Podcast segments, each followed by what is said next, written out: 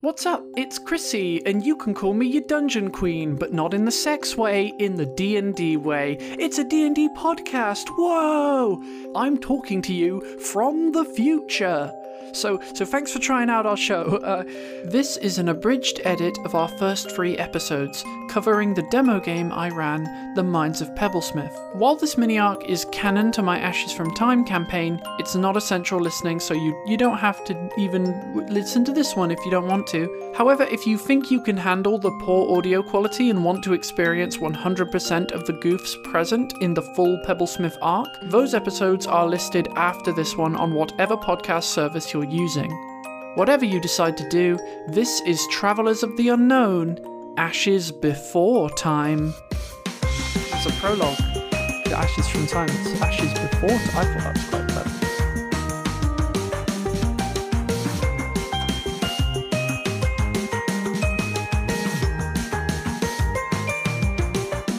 The Minds of Pebblesmith Abridged.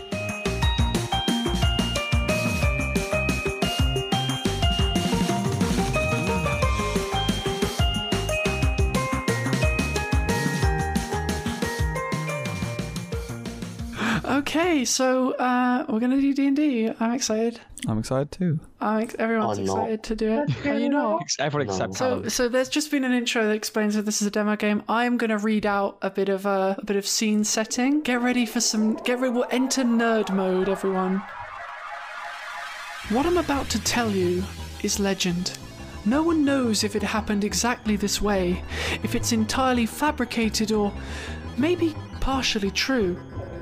Deep in the undergrowth of the woods, three travelers make their way, all having come far and met by chance, seeking some shelter in this harsh world they inhabit. One in which the oceans are so vast that travel between lands is almost unheard of.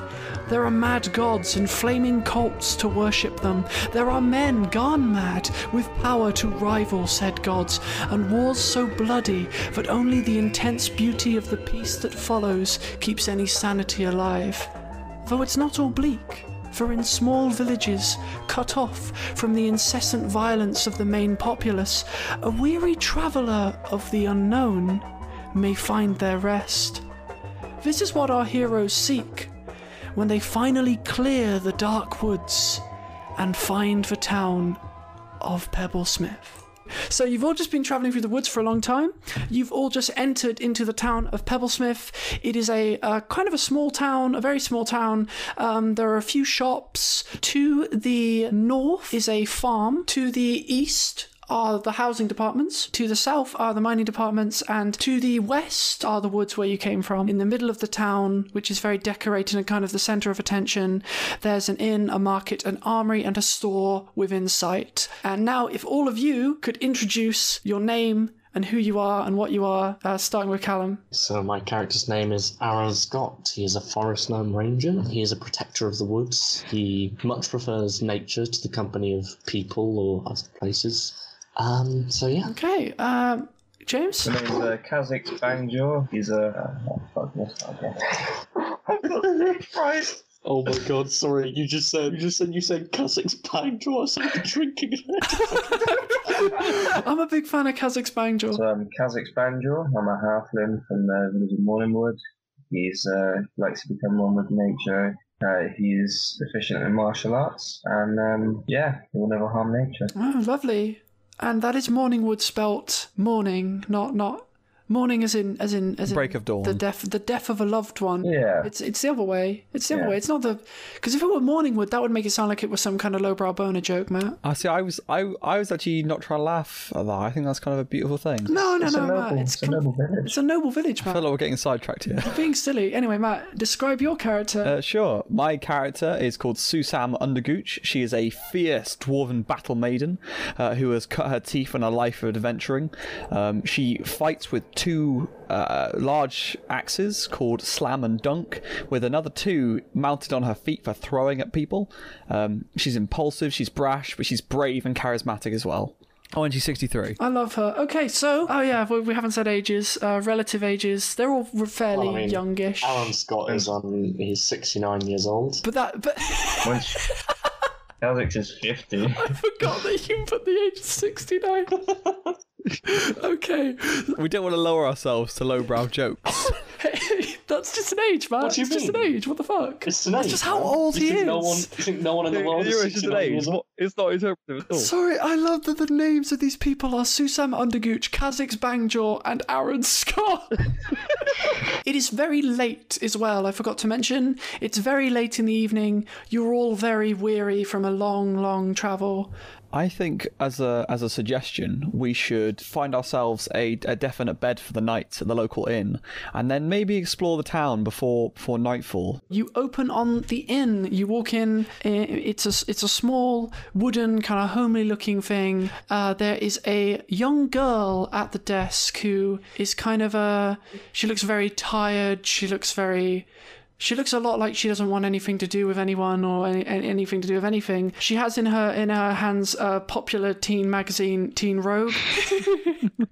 That's my One of favorite. those. That's- She she's reading from it. She's looking through the pages, not really looking at you. There's a bell next to her and the word receptionist on a little desk. Uh, there's an upstairs, some stairs in the background, which you can tell lead to the bedding areas. Uh, the inn's basically empty. Susam, do you want to approach? I will. Hello, little lady. I would like to book uh, a bed for myself and my companions for tonight. She flicks to the next page of Fantasy Rogue and she goes, "Okay." Susam looks quizzically back at her companions before staring back, one hand scratching at the counter. Would you please provide us with a lodger so that I, I and my companions might spend the night? so glad this isn't a permanent character. This is hell. I could Oh, ch- I'll change that. Could you please provide a lodger so that me and my companions may sleep tonight? She looks up a little. So, what makes you think I even work here? Well, you appear to be leaning at the front counter with the words reception engraved upon it, I would assume. Yeah, but what if I'm just sitting here? Then I'm sure you're violating some sort of security law. Well, that I the- wouldn't be because it's my mum's place, okay? Do I look like I work here? Susam curls her hands into a fist and slams on the desk. Listen, girl! Sh- she kind of cringes like she's not very impressed. Yeah, because I'm having to lean up onto the counter to do it. Where can I go for a bed? here, but like I'm asking, do I look like I work here because I You like, look my mum like works a pain in the dick, lady. Well, that's just rude. I don't want to serve you. Um, hey, little bald guy, can I serve you? Little bald guy, can I serve you, please? Come forward. I was just asking, do I look like I work here? Because like I don't want to look like I work here because my mom works here, and I don't want to look like my mom. I'm just kind of, you know, I'm just kind of looking after it in the in the, in the, in the time where she's gone. You know, I. Susam sl- slumps against the wall. It's just doing a just doing a thing. You didn't play along. You're so angry. You have a lot of pent up rage. I can tell. So, are you all going to be in like the same room? Any of you staying in the same room, or are you going to want separate rooms? I'll fork out for a separate room from these creatures. Bald guy and uh, dwarf lady. Are you going to be in the same room? I, I don't mind sharing a room. Okay then. I can't help but notice you know, one one girl to another that you seem just so overworked and so underappreciated around here. Uh huh. What what i why is it about this place that makes you so upset? What is your name, my dear? Marion. Um, It's a beautiful name. Yeah. The last name's kind of shitty though. It kind of sound sounds. I mean, I know the last name's kind of shitty though because it sounds like somebody just made it up on the fly, like they didn't have one planned or written down or anything. Um, what was it again? I've forgotten. Hammerthor. Hammerthorn. I gotta, I gotta note that down so I don't forget. I'll Shit. be honest, that is that is bordering on like World of Scrolls game. Warcraft. No, World of Warcraft, because the World of Warcraft is bad at naming. Yeah. Well, well, Hammerthorn. y- You know, people don't think about. Hamathorn. It yeah. could be real. It could be Hamathorn. real. Who cares? Maybe it's maybe it's a It couldn't. fuck you. It's it's Undergooch is real. Beautiful name. What are you on about? I think we should go to sleep and then we'll continue our reign of bants. But then I wander up to my, my private bed. Susam and Kazuk, yeah, snuggle up into bed, and then Susam rolls over and takes the blanket by accident. You all wake up the next morning. Guess you all get out of bed. Marion doesn't care still. She's actually now reading. She's finished Teen Rogue. She's reading Young Adult Rogue. Aaron, Aaron, um, kind of stumbles, stumbles downstairs and wanders up to the counter, kind of peering over as he can just reach up, and he says, "I last got any bacon?" she looks up and she says no. Ask, ask. Maybe we should go to the market and get some food. Oh, that was going to be my next step, actually. Okay, so you all uh you're gonna head to the market, I guess. You go to the market and you are greeted by a happy, smiling fellow. He he opens his arms and he says, "Greetings to my store. My name is Kjarl, and uh, it's like Fantasy Carl." Very self-aware in this universe. It is not often we get travelers from afar to to come to our to our place and, and order. We we have apples, bananas, grapes, beef, lamb, Any bacon you got? yeah, we have some, some slices of bacon if you'd like. That's going to be one electrum piece. could, could I get one of those too, please, sir? Yes, you can for one emerald piece, uh, one one electron p- EP, one EP. He hands you some sizzling bacon wrapped in paper. Do I get some bacon or do I have to Uh, pay? you can have some bacon. That's one one EP. Here you go. Okay, sweet. So you've all got bacon. Quest complete. You've won. Can we say a big old cheers, touch bacons, and eat Yes, them? you can. You can. Cheers, companions. Cheers, to lads. Pebblestone. Cheers. It's Dink. Pebble. It's Pebble Smith. The market guy looks pissed off. Pebble Smith. you've you've just walked into my town and got the name wrong. I mean, I was too taken aback by its beauty. oh, you've won me over. I'm a softie. I think we should. Oh, wait, while the market keeper's here, market keep, what's been going on in town? We are new and, and wish to know what is happening. Well, you might notice we're a bit low on stocks at the moment. There's actually been quite a bit of trouble with the farmer's sheep being eaten. Oh, There's there's no real adventurers in town anymore. We're quite a we're quite to ourselves. We're no no one. wait a second.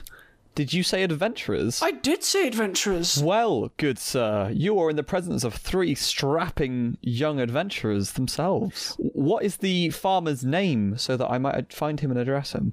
Fuck. Good name. The farmer's name is um, Randy Quiff, and um, he's just up there, and he points towards the farm. If you want to go visit him, I'm sure he'll tell you all about the the issues he's been having. Guys, I smell an adventure.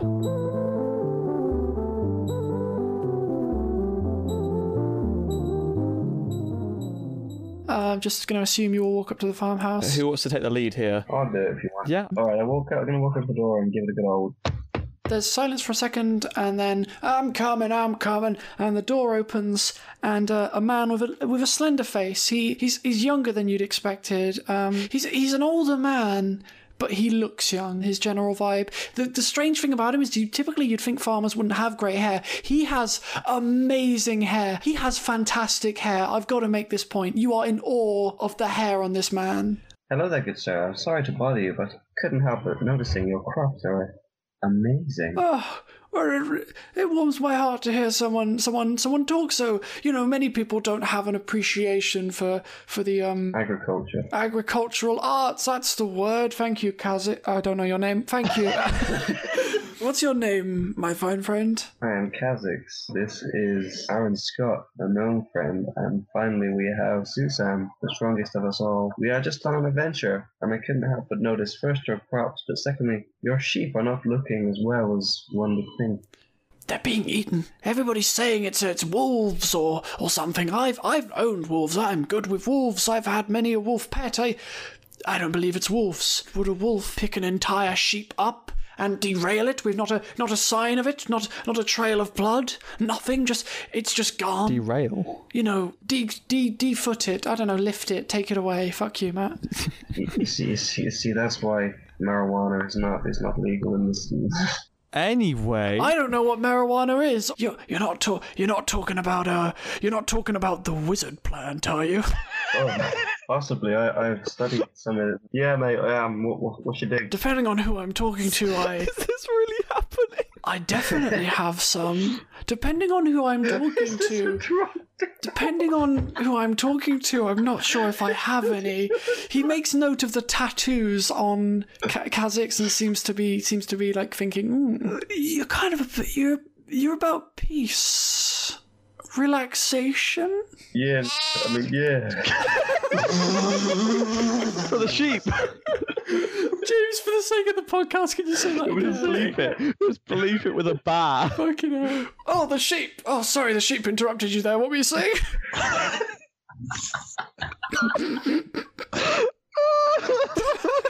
I'm actually crying right now. So you, you said something about the sheep disappearing? The, the, the, the, the sheep are just they're being taken, they're being picked up and, and gone. Like n- they're not being eaten. There's not a carcass. There's not any remains. There's no sign of a struggle. They're just gone. They're just they're just gone one morning. They're just not there anymore. Hmm, You mind if we take a closer look at this so-called garn? Um, Do we have a look at your y- cheek? yeah, you could have a look at the sheep. Um, Aaron wanders over to the fence, and he has some he has some skill in tracking, and so he kneels down to the Oh. floor and begins to look look around on the ground for any prints or tracks that might. Um, yeah. So you're gonna roll perception, and you're kind of down on the ground looking at the grass and stuff. I'm looking for like prints, tracks in the ground, anything that might indicate what was here or what direction they Uh, went. there are simply no tracks you can discern of. The ground feels um there's something about it. It's it's it's difficult to say. Your your perception isn't quite as high as it would need to be to discern this, but there is a I, I if I could describe it, there's a sort of electricity in the air. There's a sort of strange feeling that you're getting that the, that you haven't felt anywhere before. It's it's it's very minor, but there's something that almost disturbs you about this this uh, kind of area of this like sheep pen that you're looking at, or just a general area. There's something strange about this. Can't he, can't he tell quite what, but there's something on the ground. I don't like it. I wonder what strange occurrence could have have, have tainted the air in such a way. I'm going to roll my insight. Uh, you got a five. You don't discern very much about the situation. It's it's confusing you. Uh, it- actually, if you can go ahead and roll nature, Kazix, just to like c- confirm Nature, this, let's have a look. because your insight, your general insight didn't tell you much, but if we combine that with your knowledge of nature, perhaps this will reveal something. Uh, it's an expertise, so you should be okay. Fourteen. I'm going to say that plus the uh, the five insight is going to be enough to give you some information. Um, Kazix, uh, you come to realize that uh, the kind of the strange feeling that you're getting, it's it's it's definitely magical in origin. It's definitely non-normal. There is something magical about this situation, something enchanted. Be it be it a dark curse, a very it's eerie. It actually sends a chill down your spine as you as you sense this. It's it's almost um, frightening what it is.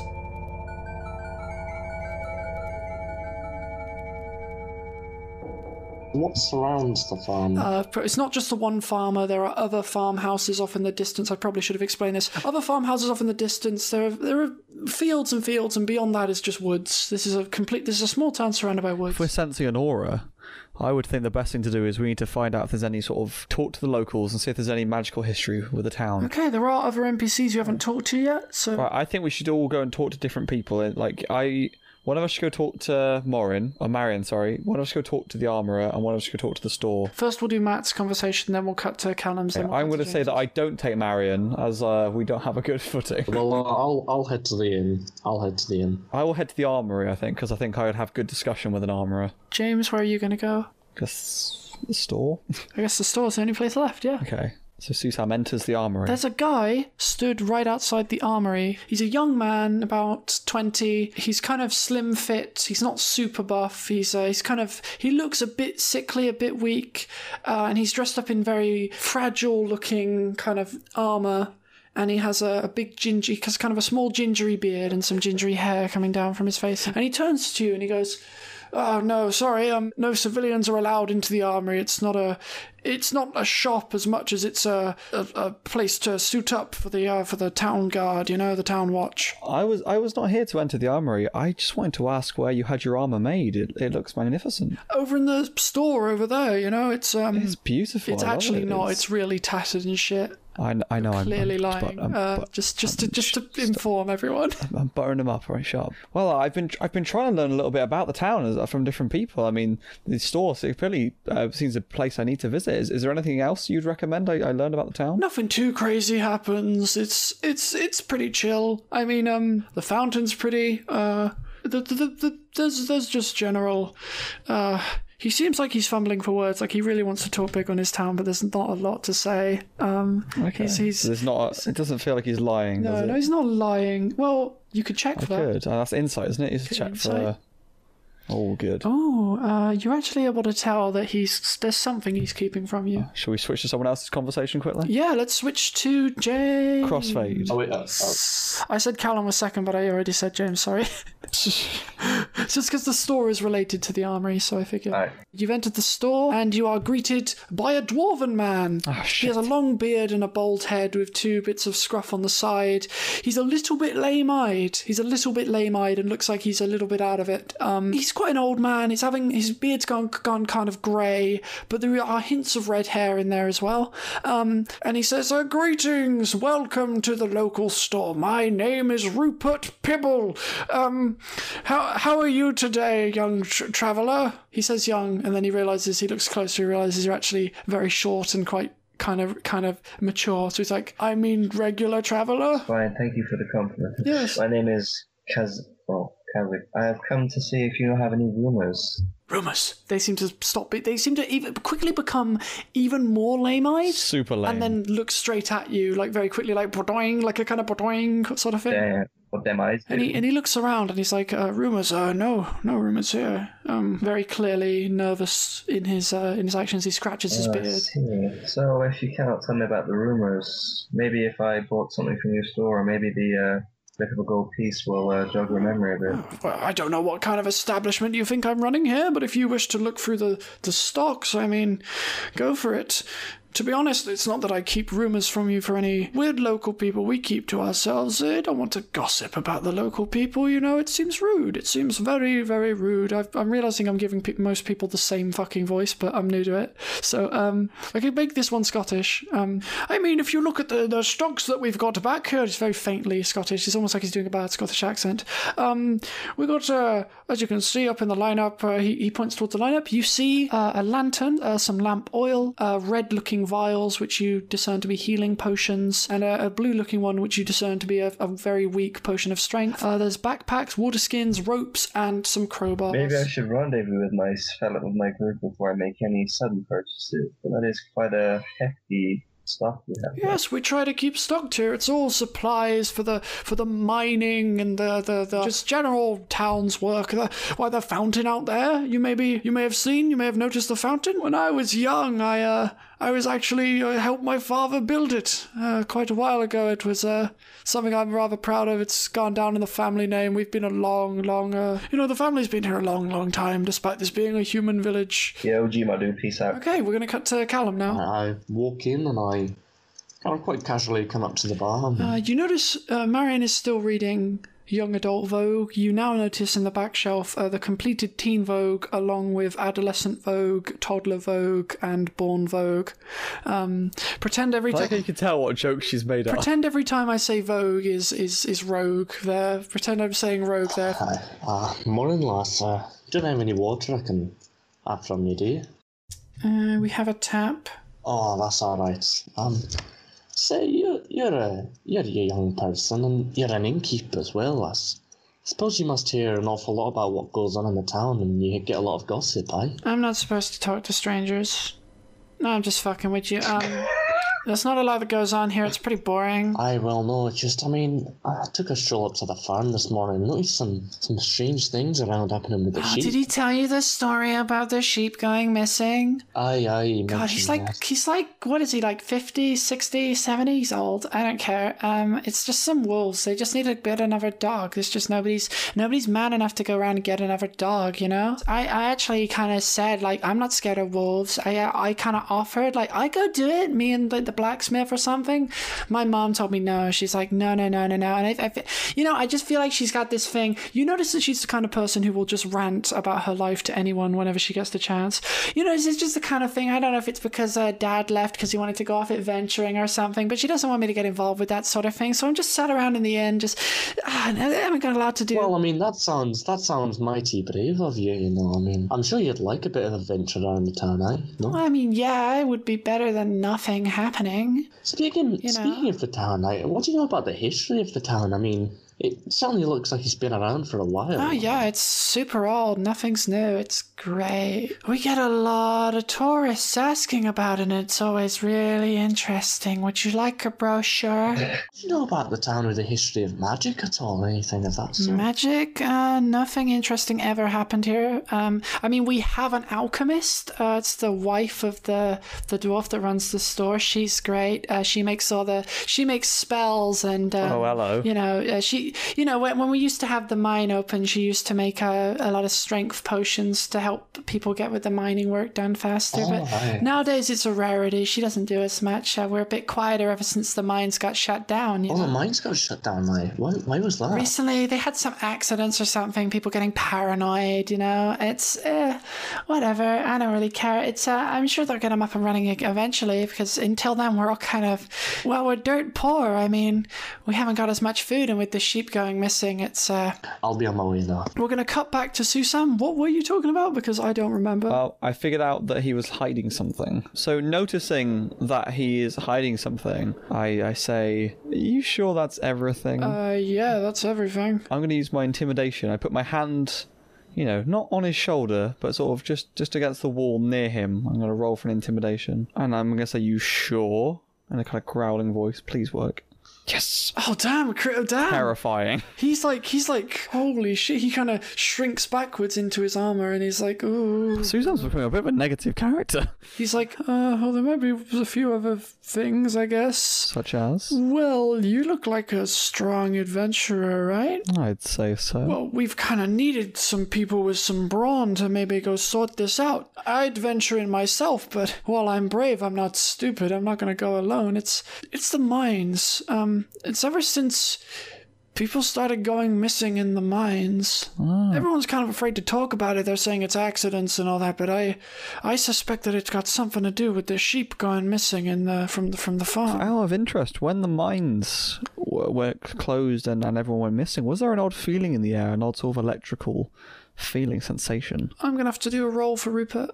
Oh, f- sorry. Spoiler. Do you want to ask his name? What's your name? His re- his name's Rupert. I'm Susan. Storekeep, his name was something beginning with R. I can't remember His what. name was actually also Rupert. Young Rupert is fully ginger, and you did say that older Rupert had some kind of ginger wisps in his hair. First, he's going to do perception to see if he remembers any static stuff. He hasn't got a clue. He doesn't know if he did or didn't. Rupert, you're you're a strapping young man. I, oh, to ask, maybe would you consider guiding my party and I into the mines? Into the mines, sir.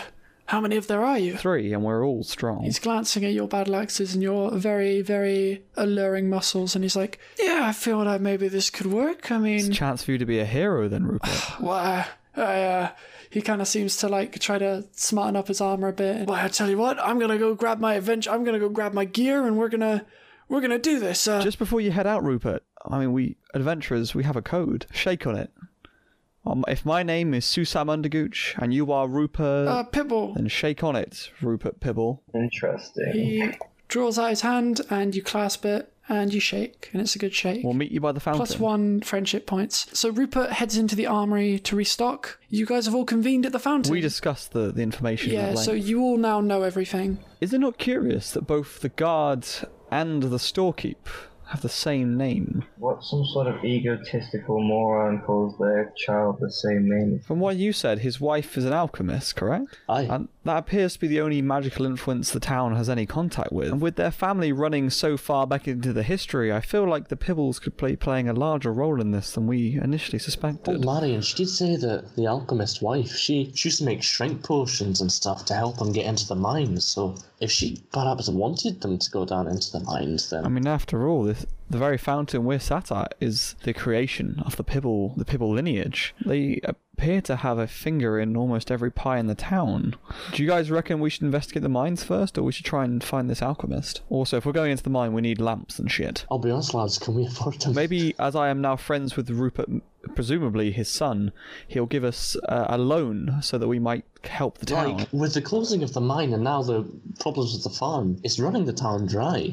We could probably get some donations if we wanted to. I mean, I'm still a bit wary on this. I don't quite trust people here. It's the guy at the store. Maybe we should have another chat to him. He, uh, I should warn you, he's quite a strange fellow. Okay, to the store then. All right, you all head back into the store. Rupert, presumably Rupert Senior Pibble, uh, greets you with uh, open arms. He's like, "Why, hello! You have actually brought some company with you. Lovely. Well, welcome. Look at look here's all my stock. If you'd like to buy anything, we don't get many tourists around here, es- especially such a such a beautiful young maiden as yourself." He nods at he nods at Susam, recognizing a fellow dwarf. Ah, well, I mean, it it takes one to know one. I will say I did encounter a, a strapping young man outside who, who shares your likeness and name. Well, yes, that be my son, Rupert Jr. Ah, you may be wondering how a dwarf can have a, a human son. Well, my wife, actually, she, she, she runs the alchemy of this store. I don't know if uh, she's actually a half giant.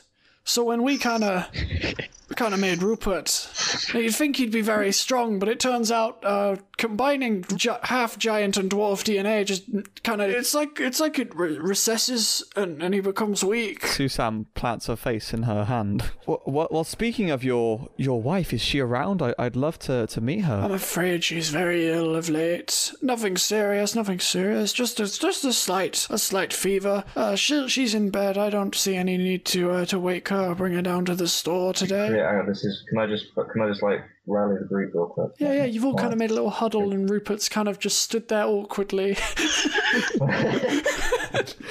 And we keep like, looking back at him and then whispering to each other. I look back, I scowl, then I return to the huddle. I kind of peep up and I just look at him with like a kind of almost a confused look.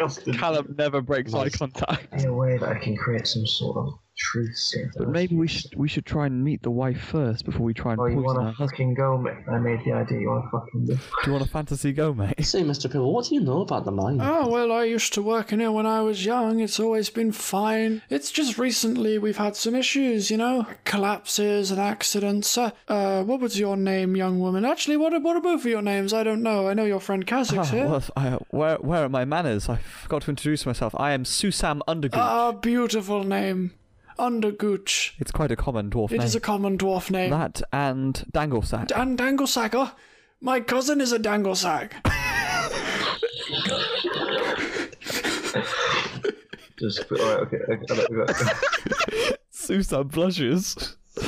Is there still a way into the mine? no, it's all boarded up, I'm afraid. Oh, I that's shame. Uh, Susam, you were talking to my young son out there. I'm sure he spun some kind of tale at you about being part of the town watch and, you know, some kind of evil presence in the mine. He's always going on about going in there and giving it a go. He's uh, definitely not letting him.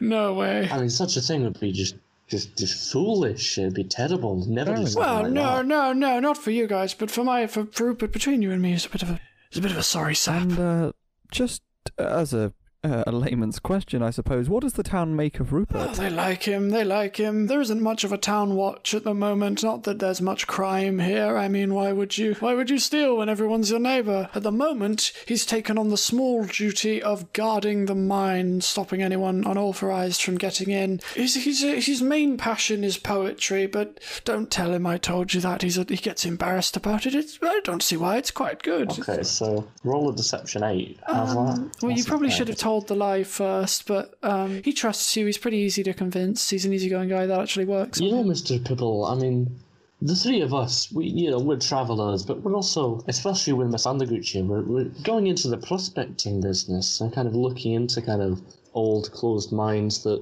might be, you know, suitable for reopening. I mean, and I mean, I'm sure if that were to happen, then the Pibble name would have a lot of standing, a lot more standing in the town and probably a fair cut of the profit too. You don't reckon there's any way we could gather some supplies that we could head into the mine and take a look what's down there? Huh, From one dwarf to another, to be honest. I mean, these two don't have a clue what they're doing when it comes to rocks, right?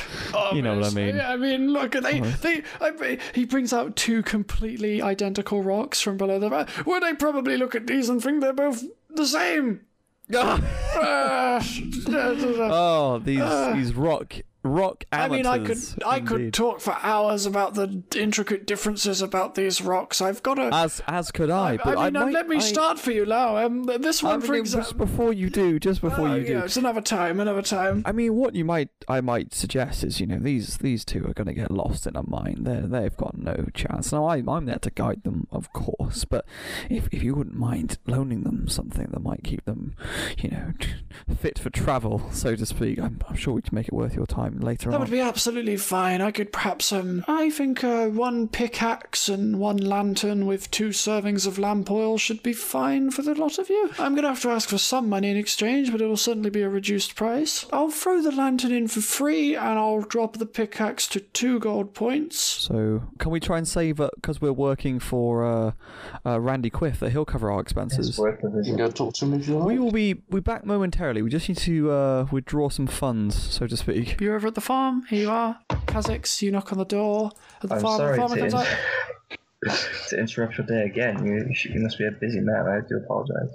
I may have something that you might be interested in. I mean, I've told you before about the, sh- the sheep problem. If you seem strong adventurers, if you could help me in any way with that, I'd be I'd be very very grateful. Yes. Oh, how convenient. I'd be most generous if you were to sort of fund our little expedition here. yeah, yeah. He hands you the money, Kazix. If you could add the eight to your inventory. Oh, Let's roll out to the store then, peeps. Okay, you're all back at the square. Oh, I didn't get to say thank you to Mr. Mr. Quiff. Oh, Oh, say say well, you can say thank you. that's- it's fine. I said thank We, you. sh- we shout. Yeah, just shout like, cheers, lads.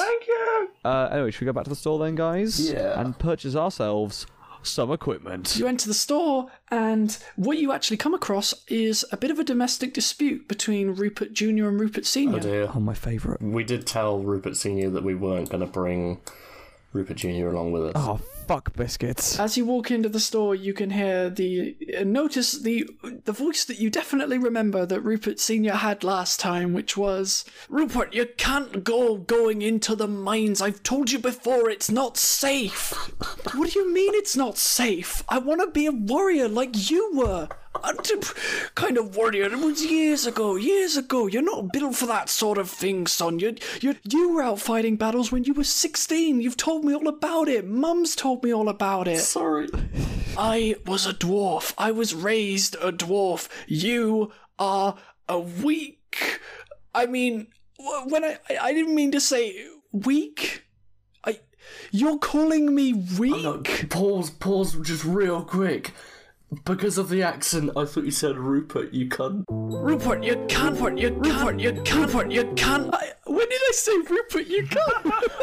no, Rupert, I, I didn't mean weak in that sense. I just meant, I mean, let's face it. And he turns to you guys who've just walked into the store and look very awkward at the moment, I suppose. Um, these guys, they it makes sense for them to go into the mine. They're seasoned adventurers. You've never done anything like this, and people are going missing. You were the one telling me there was nothing to worry about in the mine. Rupert, I'm forbidding it, and that's the end of it.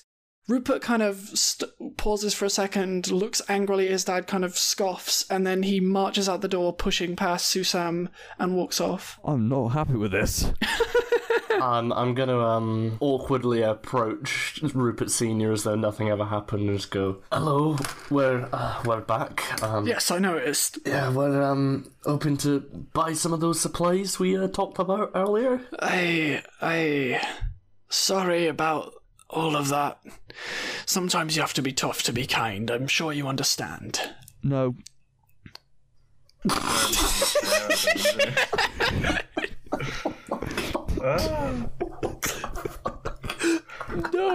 Fuck off out my shop then. Please explain to me at length. it's fine. My dad used to beat me as well.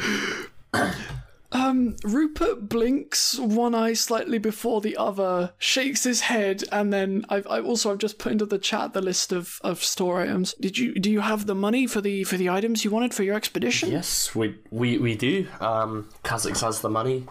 We were hoping to buy a pickaxe, some lamp and oil, and um maybe a couple of potions. Spent now six gold points in total. You have a pickaxe, a Uh, lantern, and two things of lamp oil. Who wants to take those? I'll I'll take the lantern and I, I think Susan should probably take the pickaxe. I mean, it kind of. Give me the pickaxe. Thematic. I'll add it to my my my uh, itinerary of weapons. Uh, Is there anything else worth we we guys think we need? uh, Maybe another did we rope? get the potions? No, you haven't got any potions A yet. couple of potions then. What do we want? What do we have? I think we should just get as many health potions as as we can afford with that two gold. That would be two 50% healing potions. Right then. Sounds good to me. Okay, somebody take those. I guess if you want to split them up, or who's got them? I'll carry him. I got it. Okay. Are we heading into the mine then, boys? The the much talked of mines. You walk past the armory, and um, what you come across is uh, Rupert actually next to the entrance of the mines, which is totally boarded up uh, haphazardly with planks of wood. Um, it's kind of just looks like they've just dug into a naturally naturally formed cave that was near the outside of the town and may have been um, the reason this town was founded here in the first place. Uh, and Rupert is just kind of stood there, kind of pulling at the planks, kind of pathetically. And he turns around and sees you guys and he huffs a bit and goes, You know, I don't need you guys' help, right? You know, I can do this myself. Uh, I'm gonna kind of approach Rupert a little bit. Aye, lad. Maybe you don't need us to do it, but You want it never hurts to have it never hurts to have some seasoned, you know, well prepped men along along uh, along with you and guarding your back and women. Thank you. Thank you very Were much. you were you gonna wait? and Just everyone was gonna wait until I said that women. I was just gonna wait, yeah. Don't be rude. She may be butch, Um, but that's no excuse. Rupert um, turns around and looks at you guys, and he looks kind of hurt. You can he kind of very quickly wipes what may have been tears away from one side of his face, and just goes, "I'm sorry. It's all right, lad. I've got no reason to be mad at you guys. I just he's never believed in me. I take a step forward and put a hand reassuringly on his shoulder, leaning up to do so. Hey, listen. You're a hero. You don't need That's anyone. not that is actually as a fact that is not true. I have not. I'm I've done nothing heroic in my Chrissy, life. shut up. He's inspiring him. You're a hero, deep down. No matter what it takes, and the fact that you have the drive and the tenacity to want to change the world is what makes you so. Never forget that. He he looks at you as if to start with he wasn't taking you that seriously, but now it's like he that really means a lot to to have heard. He he becomes very serious. He smiles a bit and he nods. Come on, lad. And then he turns to the to the wooden planks and says, "Well, do you think you can handle this with those uh, axes on your back? Oh boy, can I! You can roll an attack just to see how well you obliterate the wooden planks." I swing with slam. Okay, you did six. That wasn't great, I'll be honest. Okay. I very half heartedly swing my blade at the wood. The ferocity of the weapon is what cleaves it rather than any attempted effort. and it kind of just splinters about. Do the other one. Oh, there we go. The second blade smashes through the wood, sending splinters hurling in all directions. Oh my god, that was that's beautiful. Your enemy was some wood, and you really showed it who's boss. Susan's getting better at this thing. So okay, now you're all gonna enter the mines. Here we go. Okay. Here we go. Can someone hold my hand? I'm scared. Come here, lass. I'll load your hand, alright? Yeah, I'll, I'll light. I'll light the lantern for. Um, You light up the lantern. Uh, surrounding area of cave is is lit up. The direction you guys are facing is away from the entrance and over to your right, um, just up near the corner. You can see bones. Um, you can see a kind of a skeleton. It, it hasn't got a skull anyway that you can see, and it's just a headless skeleton just slewn on the floor. To your left quite far off in the corner to your left, you can actually see another skeleton with its head, uh, looking in much better condition, but there are two skeletons that you can see in this mine. I mean, that's always a good sign. Okay, uh, should we investigate the headless one? That one has the allure of mystery about it. Yeah, I was gonna say. I might have to hold someone's hand because you guys have dark vision. I probably can't see what I'm We've doing. got lanterns. Oh, it's alright. Come, Rupert. As you enter more of the cave, you can see another skeleton off in the distance now. Um, it seems there were a lot of these things kind of littering the cave. Oh boy. Can we investigate the one without a head? Yeah, yeah, you've approached the one without the head. Yeah. Yeah. Can I like roll an investigation or something? S- Maybe try and see what might have attacked it, or Yeah, sure, I know. you can do I, that. I can. I can guess what killed it. I Let's, mean, let's be honest. it doesn't have a head. Dysentery. Yeah, and obviously. then the head fell off. Oh, honey, that was a twenty-two. Critical brain doing. Eerily enough, you're able to tell that the skeleton, while the skeleton is old, right? Obviously, very old, it's a skeleton. It has been placed here recently. It has not been in this position for very long. This is a recent movement of the skeleton, and its head was removed, um, well, with an axe, obviously, um, or some sort of blade, but it seems that it was very carefully removed, and the head was removed after the skeleton died. This, this, this person, whoever they were, didn't die via beheading, they were killed. Their skeleton rotted away, and then someone more recently removed the head.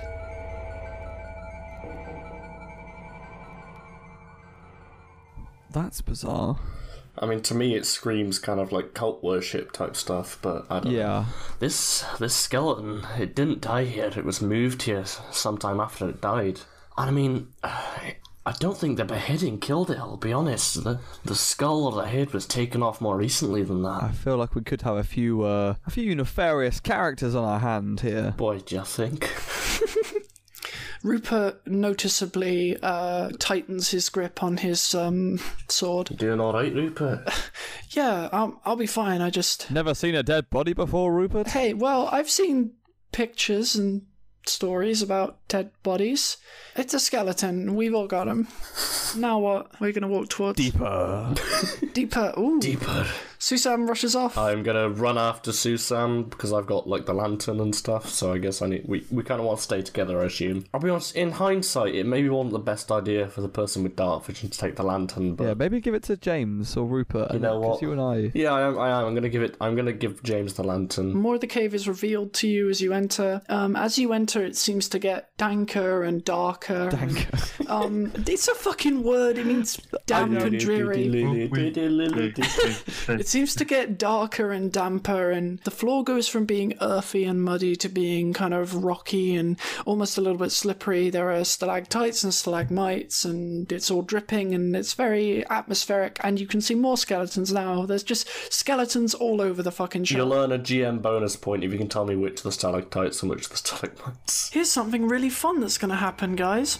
Behind you, you hear the jangling of bones. Oh, fuck. the small pile of bones that you have just walked past and the other one that you saw when you entered and many of the other ones that you've seen in the cave except for the one without a head start glowing with a faint light a faint aura and they stand up Oh, dick. shit! some of them picking up crossbows some of them picking up swords How did we not notice those? all no the swords and crossbows actually seem to have appeared um, after the fact after they'd stood they'd stood up and you were all gonna have to roll initiative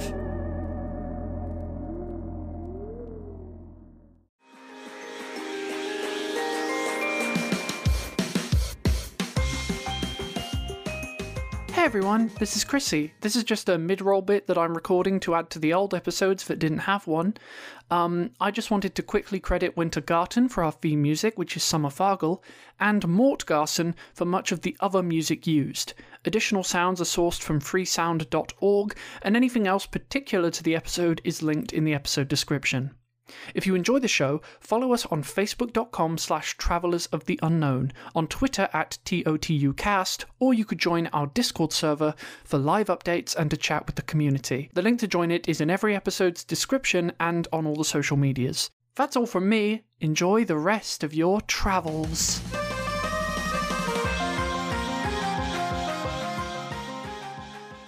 Okay, Susan, what everyone say what you got. Rupert got a 17. What did you get, Susan? Susam got 11. Uh, three. I got two. So, You know it's a bad day when Rupert's the one that does best of us. And then the, and the skeletons have a 12. Okay, right. So the skeletons have arisen around you. There is one behind you. There is one to your right. There is one way far back behind you in the cave. And, um, and that's it. Um, first is Rupert. Rupert runs towards the skeleton nearest to you, draws out his, um, short sword and attacks it. go, Rupert, go! Okay, so Rupert swung for the skeleton and beautifully missed. Oh, fuck it, Rupert, you dick! He 100% missed. I mean, I suppose it's in keeping with this character. Yeah, but now he's in range. Wait, so I swear to God, if Rupert dies, I'm going to be devastated. and as a purely tactical thing, Rupert runs away over here.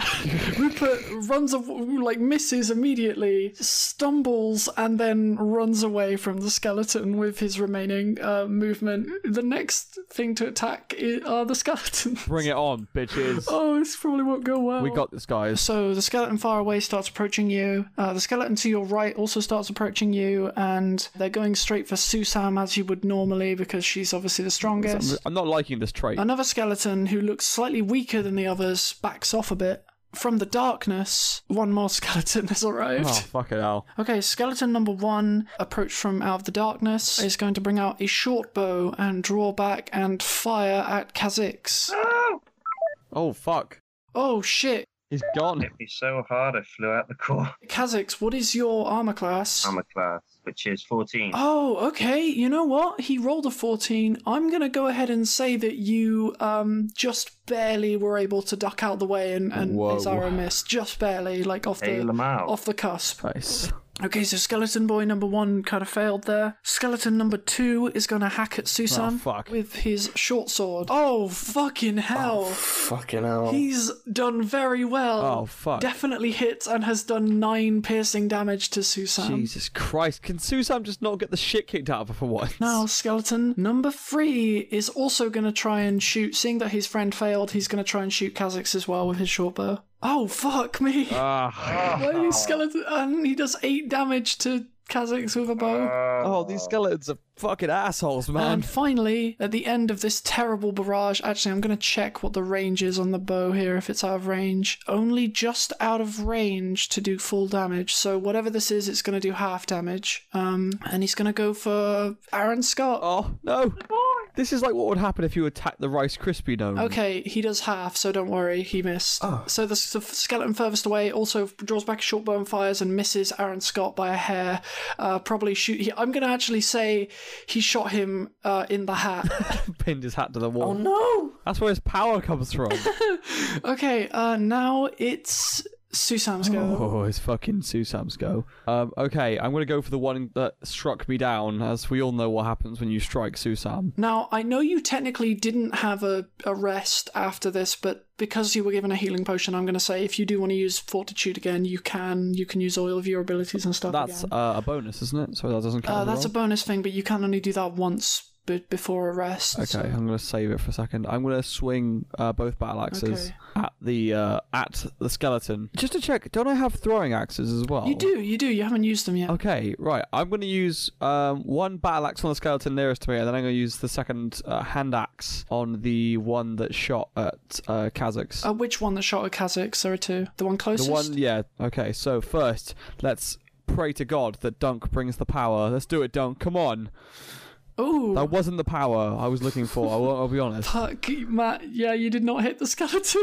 This is upsetting. do you want to try again? Okay, I'm. s- With because I feel like I- getting I- that no, skeleton is a no, no, good no. idea. Yeah, but there's two other people here, and I've got a ranged weapon. Okay, so yeah, but you're the that's- um, tank. d- any of you guys have ranged weapons? I'm a ranger, of course. I Oh, do. fu- okay. Never mind then. All right, I will. I'll take on the, the skeleton again.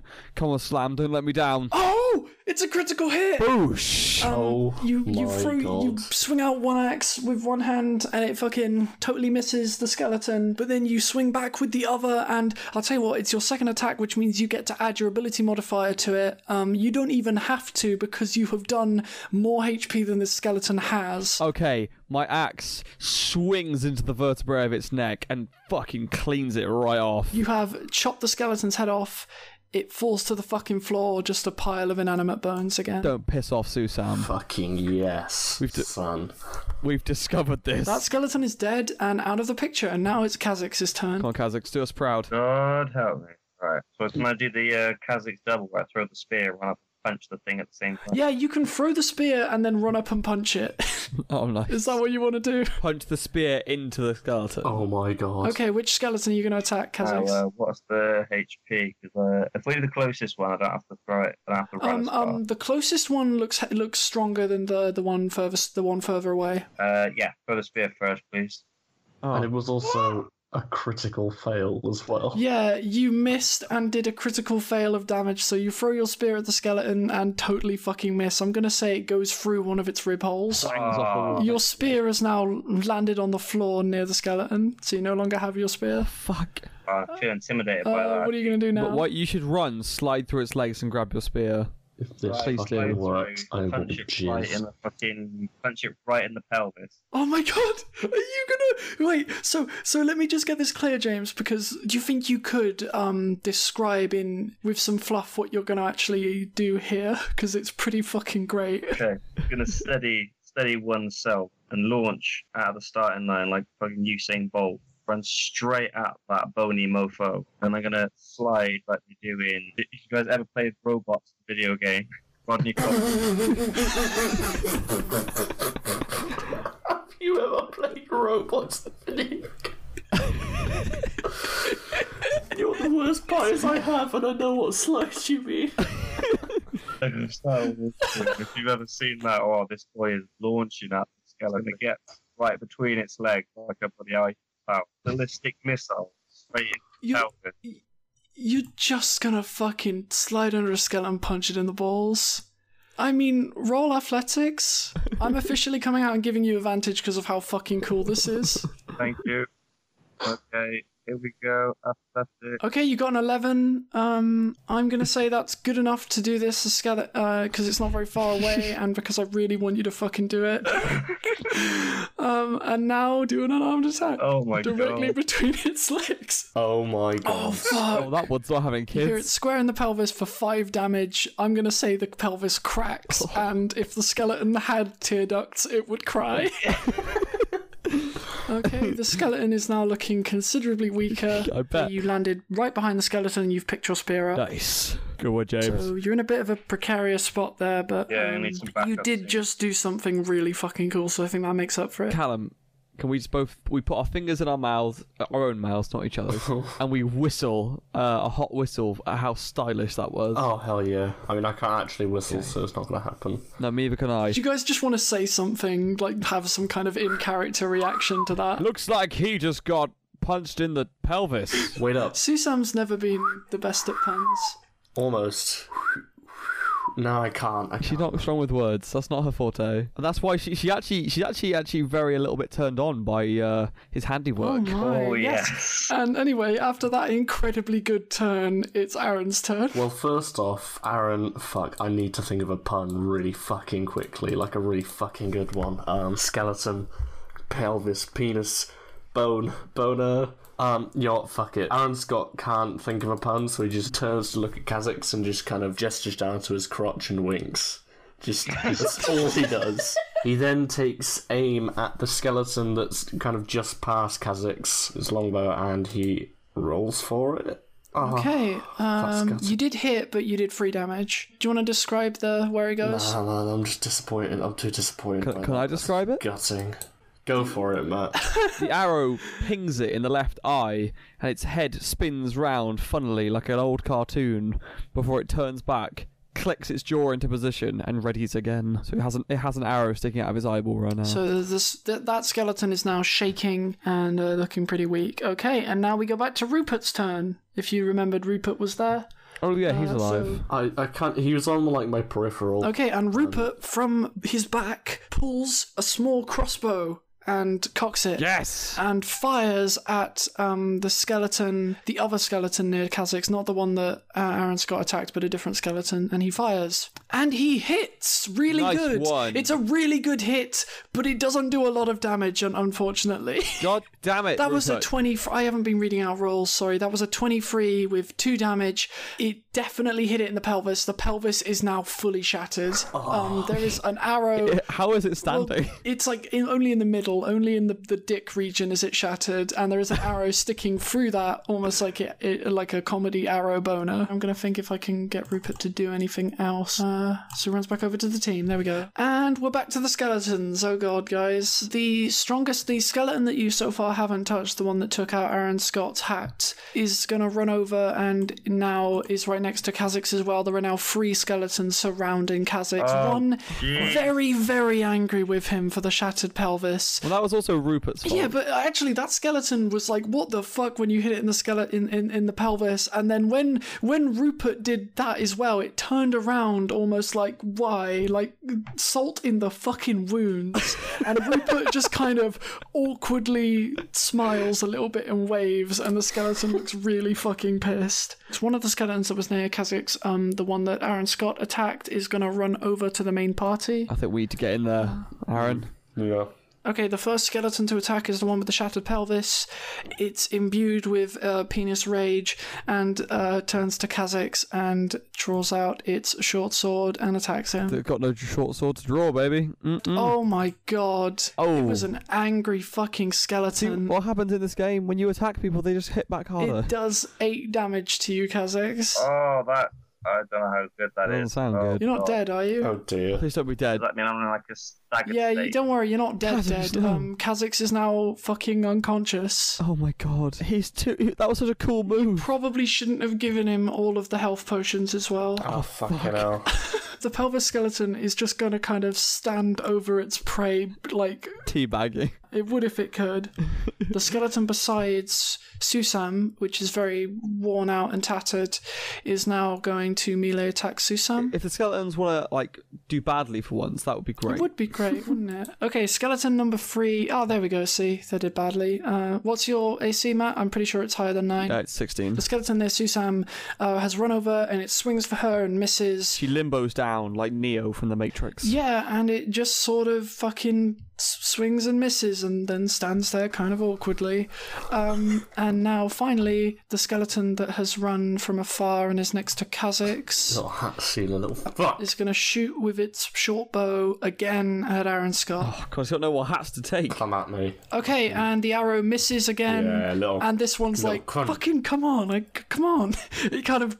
Who made this guy an archer? He's not. Susam's turn. Yeah, we're back to Susan. Chrissy, would it be possible for me to do a charging Oh attack? my, yes, definitely. Could I smash through this one in front of me, continue running, and fucking tackle over the one standing Oh, over? Uh... Yeah, I think we're gonna have to do some rolls to see if you can do that, but definitely. Um, so first things first, you're gonna want to do a melee attack to see if you obviously just hit the first skeleton. Uh, Susam puts one foot back on the, the rock she he has her back to, kicks strongly off, and swings slam, striking with. Uh, that is unfortunately not good enough. Fuck. You can try again. You have you get to attack twice, so you can try again. I with thought your- I was going to do a sort of I swing, I miss, but I sort of barrel, th- I push it aside, like shouldering it, Oh, you could shoulder it, yeah, if you want to shoulder it. and start instead. to pick up speed running towards the next one. Okay, so I think you're just gonna have to do a strength contest with the skeleton, which should go pretty fucking well because it's a skeleton. Feeling pretty good for this. okay, is that what is that twenty one then? Uh, It's 21, yeah, so that the skeleton's going to get 21. So Susam Susam rolled a 21 with advantage in in strength and the skeleton has rolled an 8. So you definitely can push that skeleton all the way you want. Susam shoulders it hard and pushes it towards Aaron Scott, hopefully leaving it off balance for his next strike, and begins to charge, axes out at the one standing over Kazakh's banjo. Wait, are you were you taking that skeleton with you or were you just charred pushing out of the way? I was gonna push out of the way for uh, Aaron Scott to deal with. Okay, so and- I'm going to move that back a bit so the skeleton stumbled back a bit. Actually, could you roll unarmed damage? Okay, you did 4 damage on that skeleton. Nice. Okay. In which case, uh, can I please use my bonus second Do wind? you want to describe how you like ready yourself or are you just fucking in the Okay. moment? It mid charge, I pound at my chest and let out a mighty dwarven roar that echoes through the caverns and shakes the skeletons quite physically.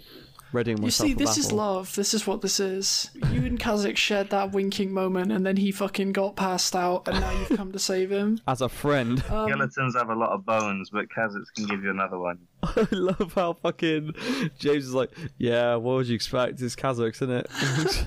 Who wouldn't? Okay, so that's going to be 1d10 plus 1 if you can just roll that. Oh, fuck, you have restored 11 points of, of I mean, health. he did roll a 1d20. Oh, sorry, I thought you said uh, 220. Okay, you've restored 7 points of Wait, no, that was a d20 again. You've restored four points of HP. Oh, for fuck's sake. Sorry, man. Why did you call me out? I almost didn't notice. I'm sorry. And which skeleton are you going to attack? Uh, Um, I'm going to go for the one to my right. okay, you're going to leave the broken pelvis one. You're going to attack the one with more health. Do it for my heart, Susan. I've got you.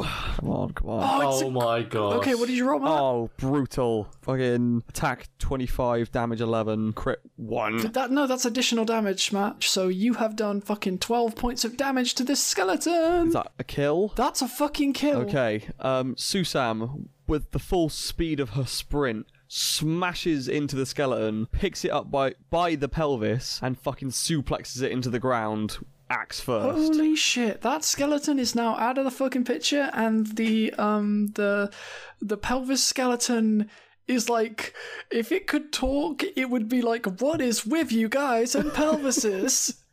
He's like, what's the deal with pelvises?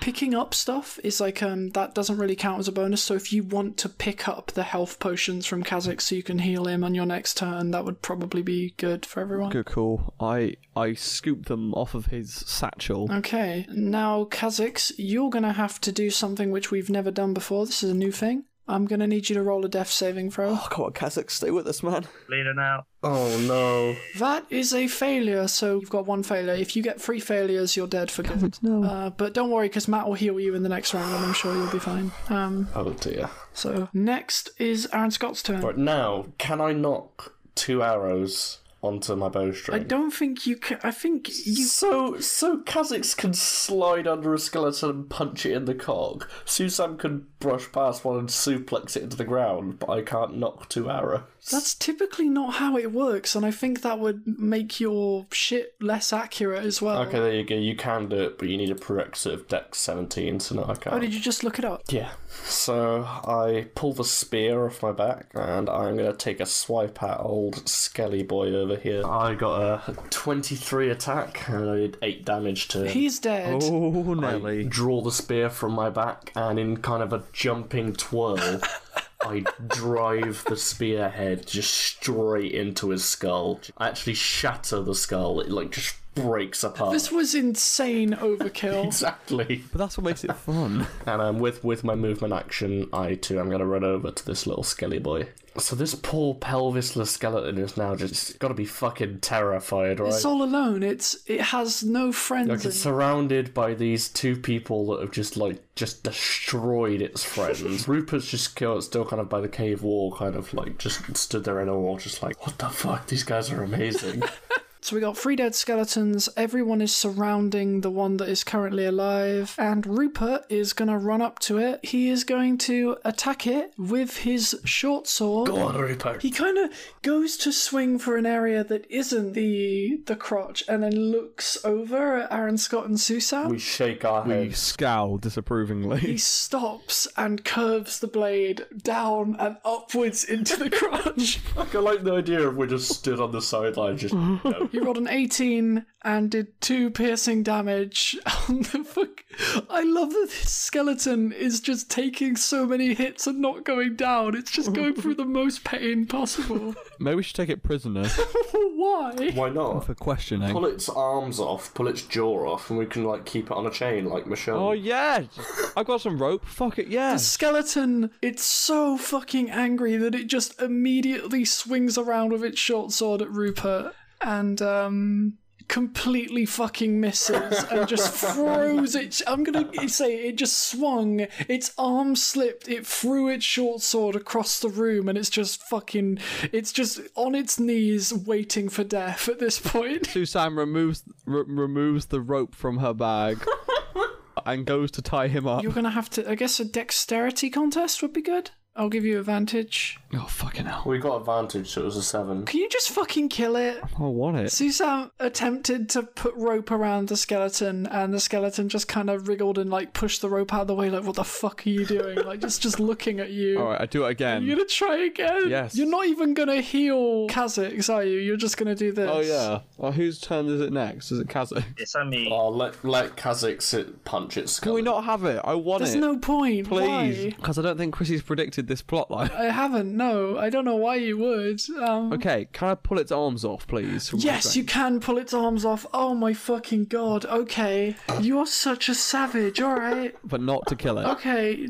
I want to take its arms off and incapacitate it. It's gonna be constitution versus strength, so. Oh, no. Oh, yeah, there we go. okay, so the skeleton rolled a 1, Matt rolled a 13. That thing's arms are coming the fuck off. I coil up my right fist and do a pretend uppercut to its loins. And as it shakes in anticipation, I stop my fist inches away from its whatever's left of its mangled bone. Do a, a elegant little swan shape with my hands and plant my fists firmly through the uh, shoulder joints, punching the arms clean off. Oh my god! Okay, you just pulled the skeleton's fucking arms off. Um, I'm gonna say that's enough. I'm gonna say the skeleton is done. No, no, no. It's not dead. It's not dead. It's not dead. It's not dead. It's gonna pull it apart one by one. It's on one HP and it's just gonna look at the ground, wondering why you're being so unnecessarily cruel to it. Just, just fucking tie it up, Matt. How? What do I need to do? Just, to just tie do it. You don't have to do a check. Just, it's tied up now. Okay. I I lasso. Pull his fucking arms off and it's tied up. I feel like I pulled your arms off. I uh I make a neat lasso and swing it so elegantly around and tighten it around its ribs, pulling it in like a Mexican dancer and kissing it on the forehead. Amazing. Thank you for all of I, that. I Matt. wanted to end it. I feel bad. And you guys are officially out of I combat. feel bad for the skeleton. His name is Steve. Do you want to? Do you want to kill it, Aaron Scott? Kind of. I want to put it out of its misery. Ah. Aaron. I'm sorry, Susan. Aaron. There's no need for it. It's just gonna slow us down. I Oh. want a pet. Never had one growing up. Aye, but now's not the time. Can I- can I uh can I tighten it and finish it off and just shatter its ribs? Fucking. I think he would welcome that. Goodbye, Steve. Um, I've only known you for a minute. I close my eyes, a single tear rolls down my cheek, and I tighten the lasso until it crushes it to death. The ribs have shattered, and the skeleton that was hard to do. is fucking dead. A dead fucking skeleton that you have just needlessly tortured for its its brief agonizing life.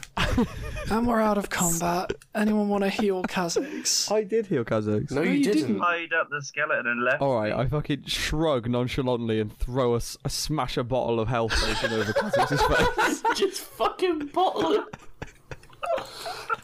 Okay, uh, that's a 50% one, I think. So let me just uh, check what we're doing here. He has a normal HP of 11, um, and I'm going to choose a number between 4 and 6. I got a 6. You've healed for 6 health, Kazix. And you've you stood back up and you're you're okay. Jeez, Kazix, pull your weight. Come on. Alright, I'm going to get bottled by my own team. I can just as easily put you back down, Kazix. You guys are fucking terrible. No, Susan's terrible. Actually, yeah, just Susan. Susam is definitely the contingent factor in a lot. of- Susam's a bully. I like that Susam has become a bully. I, I'm, I'm okay with that. Kazix is a quiet badass, and Aaron Scott is a kind of is the sensible one. He's the straight man. Do you want to get your hat off the wall, by the way? No, it's been taken off. It'll stay there. this is this is the, Like on- once he's lost the hat, that's it. this is the saddest death of the series. He's really got nothing left to lose anymore. He's gonna. Susan throws a healing potion at the hat. What a waste of Here's something interesting that's going to happen now. Then, um, as the Mm-hmm. last skeleton falls and hits the ground, all around you, every single one of the bodies suddenly catches fire. Uh, the one that you're stood around catches fire. The one that so the crotchless one catches fire. The one that Susam smashed in the ribs catches fire. The one that um, Aaron finished off catches fire. But the one whose head that Susam took off doesn't. It remains motionless on the ground. The ones that catch fire, when the fire clears, they're still the bones are still on the ground. However, they're now reformed in perfect condition, just as you found them when you entered the cave. I'm gonna make a call here that we get rid of the heads before they come back. Okay. Uh, guess you do that. Yeah, I was gonna say, do we need to roll for that? I don't. feel No, like you we don't need to roll for that. They're not going to put up any fight. So Susam gaily skips around, just taking heads off to and fro. once all three of the skeletons' heads have been removed, there's a glow. The, the bodies glow, and then the glow fades, and it's almost like you can hear uh, very faint screams of uh, of souls, um, almost as if uh, whatever magic had, had had been upon these bodies is now completely gone.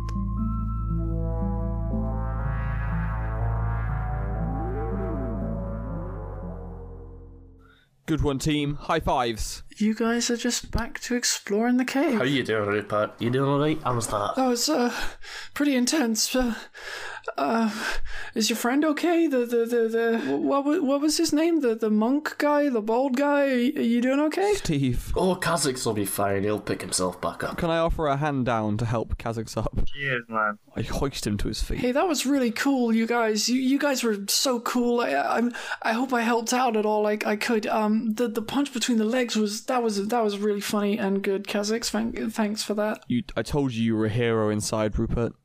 And now that's manifested as a true hero skill. I I guess I I'm feeling a lot more confident about this whole thing. Good to hear. Let's push on then. The cavern that opens before you is damp with the scent of blood, dripping from stalactites that scatter the ceiling. It's important to steady one's breath when you enter this room, for it seems that the very air that's filling your lungs is heavier than it usually is. It's it's seeming to make you feel physically weaker and fill your very arteries with this sense of fear. I think there's Cthulhu's in the air, everybody. The, everyone want to enter the chasm? Uh, I'm alright, actually. Kazakhs runs in. God damn it, Kazakhs. I got Watching Kazakhs run in, everybody quickly hu- rushes in. All right, let's let's go. Let's go. Oh, no, no, Kazakhs, Kazakhs teeters on the edge and we all run after him and then we knock into him and all tumble over. Like a Scooby Doo cartoon.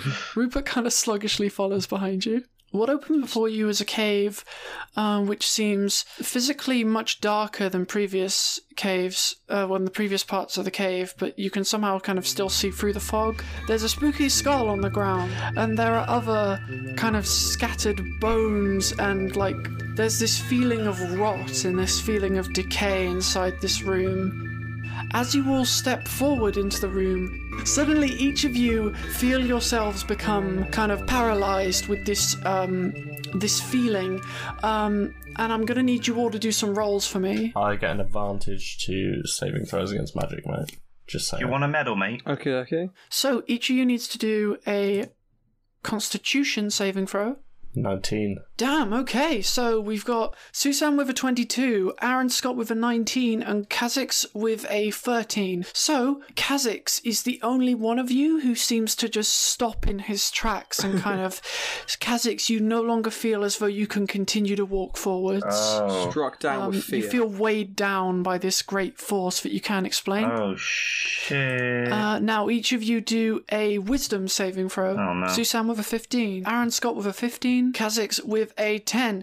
So um, all three of you feel overcome with this horrible sense of dread, Oh boy. like this absolute physical fear at what is deeper in the cavern. Like it is as if you are staring into the face of something that you really aren't prepared to come up against. It's just this great it's this great it's this great blood curdling sense of fear that you feel inside you uh, could each of you roll 1d4 please that's a d20 matt Oh shit. I pressed it again. Oops, my sorry. susam has done two damage Done. um aaron scott has taken four damage yeah you've taken damage Oh, something is shit. take, giving you damage here So the lower the better. Oh. so damn rupert did four I have a health pot as well. I'm pretty low. Rupert is also paralyzed in fear with you, but unlike uh, Kazix is the only one who feels he's unable to walk. The rest of you could push forward if you would. Well, I'm not going to do like initiative. Each of you just move. I'd say Aaron, if you want to go first. What about our good friend Kazakhs? What do we what do we do? Kazix cannot,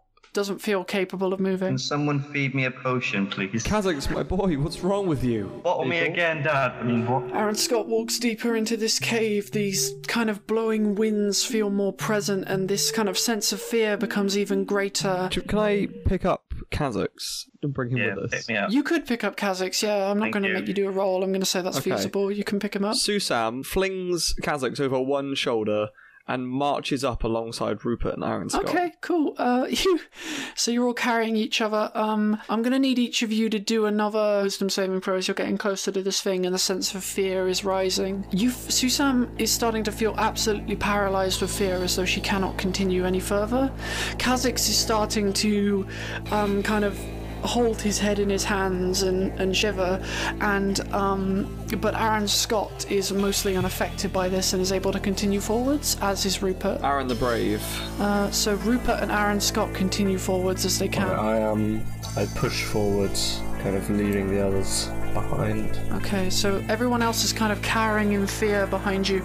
As you begin continue to approach, you begin to see this um, shimmering aura, as if something is being hidden from sight. This aura surrounds a table, and the table is is kind of blurry. It's as if your vision has been blurred as to what is on this table or what's actually going on here. Whatever is causing your fear is coming from here.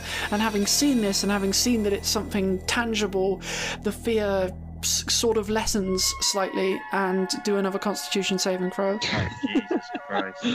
It's an ordeal. Rupert with a 14, Aaron Scott with a 22. The 14 is actually enough for Rupert. He seems to be shaken, but he continues to press forward somehow. As you continue to approach with your next moves, I'm assuming you're going to continue to approach? Yep. You continue to approach, and as you do, you begin to kind of make out what looks to be a figure in the darkness. And all of you, could you each roll? Yeah, uh, Kazix and Susam roll 1d4, and uh, Aaron roll 2d4. Oh, right. Matt, so that's for damage you've taken. So you've taken three damage. Uh, Rupert's taken five. Jesus, you're essentially all being slowly just beaten and bruised by whatever this is as the wind is blowing through this cave. And um, Aaron Scott, your hair is flying backwards, and you're like trying to steady yourself on the ground. Rupert is grabbing his helmet and kind of blinking away tears as he looks into this darkness. And there is a figure inside of the. There is a clear figure inside, and as you've gotten as close as you have, you hear the figure, you hear kind of these m- mumbled words coming from the fog, and they seem at first not what you'd expect. They seem surprised and concerned, and then stepping out of the fog, slowly spreading it, is Rupert Pibble Sr. Fucking called it. Oh fuck! Rupert, what what are you doing here? I, I forbid you to come into the. he begins to cough and like seems to like pause and look around. His eyes are wide and red, and he's shaking. And and Rupert looks at him with these big wide eyes. Dad.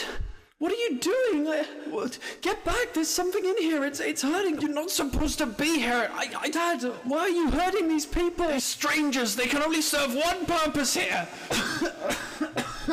Rupert kind of like seems to be like struggling with some kind of internal battle or um, or feeling inside of him. He kind of falls to the ground and stops as as the wind is blowing over his is blowing through his hair. Any of any uh, Aaron, you can jump in at any time, by the way, and do anything. Um, He's within like reach. He's like stood right next to you both. Kazakh has jumped into my arms like Shaggy and Scooby. Yeah, You guys can now see that Rupert's there, and the fear is kind of washed away for both of you because you you've kind of seeing what's causing this. You could start approaching if you wanted. So uh, he's there. He's kind of he seems frantic, and he's kind of just freaked out that Rupert is there, and he seems to be thinking, looking over his options and trying to figure out what the hell to do now. Rupert, what the fuck's going on? You weren't even supposed to be. Uh, can, you, can you turn me around? I can't, can't see anything. Ah, no, there we go. Now he is good. now, what the hell is that? I know you. Rupert, why are you doing this? There need to be sacrifices. I don't make the rules. I don't make the rules. Sacrifices to what? It's better you than anyone from the village. This will save the good people's lives. Perhaps we're good people. You're strangers.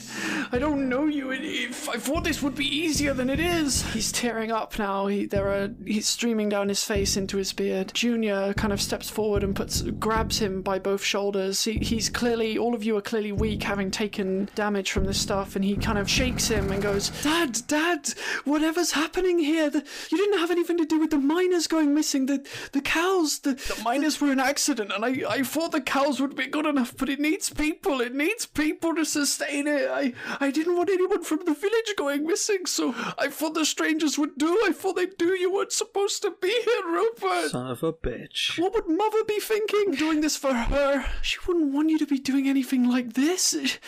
Look, she's been bedridden for weeks. What do you think? What kind of stress do you think this She's dead, Rupert.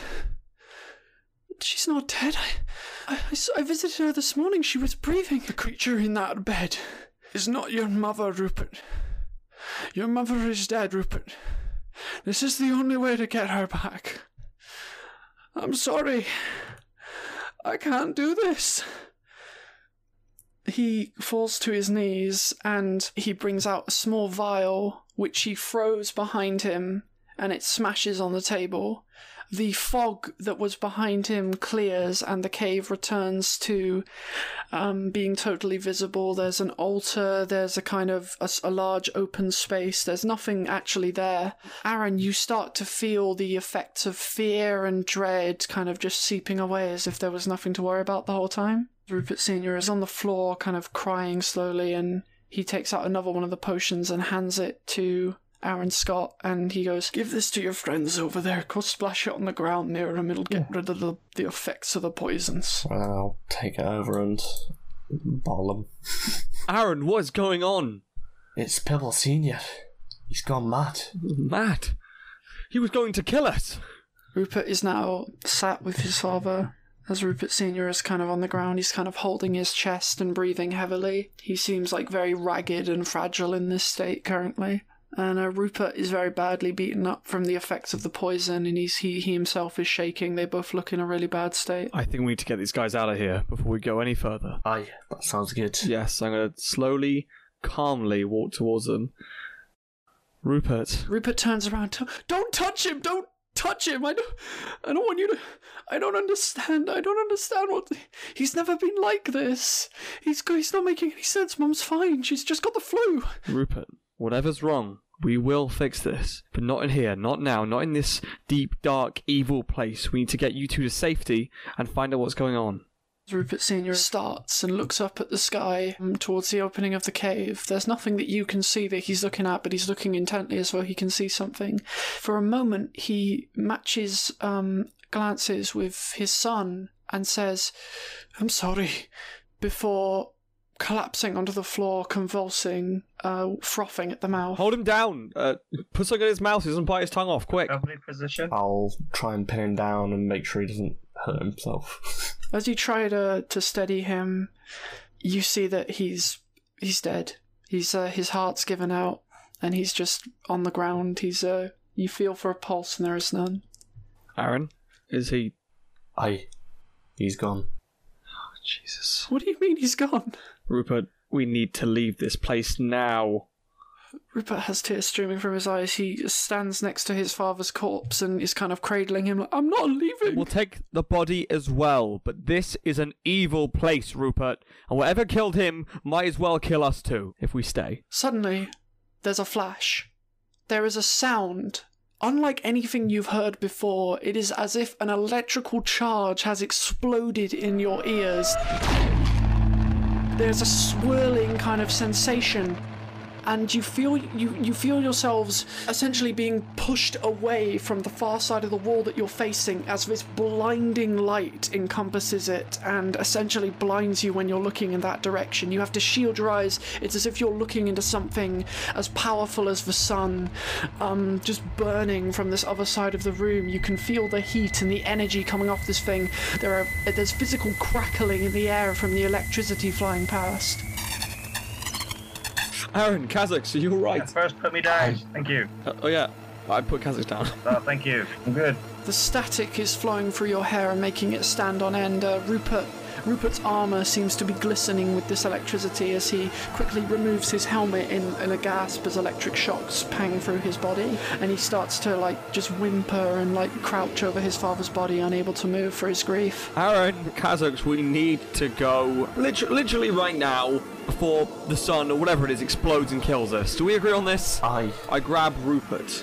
Okay, do a strength check. I'm gonna do a dexterity on Rupert because he's gonna try and escape. Okay, yes, you definitely got him. Susan with a 22, Rupert with an 18. You're kind of struggling for a minute, but you begin to pull Rupert back, and he's trying to get himself off. You're like, no, leave me with him, leave me with him. You can see his father's body starting to be pulled into the the light uh, from the other side of the room, and it very quickly is sucked up in, and and kind of vanishes be- beyond the blindness that you can't I see. grab him by the wrist, sling him round my shoulder, give him a gentle slap on the face to try and sensicalise him, and then turn and shout to the others, We are leaving this place now! Um, where are you grabbing Rupert from? I was going to grab him by the wrist and then sling him over my shoulder Uh, hurts. Okay, you've slung him over your shoulder. As you do this, his hand comes out of the glove, the chainmail glove that you were grabbing hold of. For fuck's sake.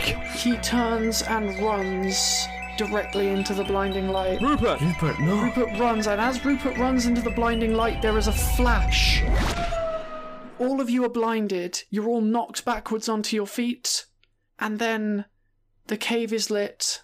There is no more light. There is no more Rupert. Both of them are gone. The cave is completely empty. Not even the table is there anymore. It's a completely empty cave. The skulls are gone. Everything's gone. And you're all just sat there in the silence. I think we need to leave. What the fuck just happened? Uh, Some fucking, some fucking Rupert old man was here, and then fucking the young Rupert man was here, and we were like, "No, Rupert, go eat some cheese and die." And he was like, "No, I'm not gonna do that." Then he ran into this room. He ran into this room, and the other guy was there. And the other guy said some weird shit about his mum. His mum was a monster, but it's not a monster. The guy in bed's not his bed. Then Rupert ran into the light, and he exploded and turned into the sun. And the sun exploded, and the other guy turned into the sun. I don't know what's going on. Somebody explain it to me, please. I need investigation. Cocaine's a hell of a drug.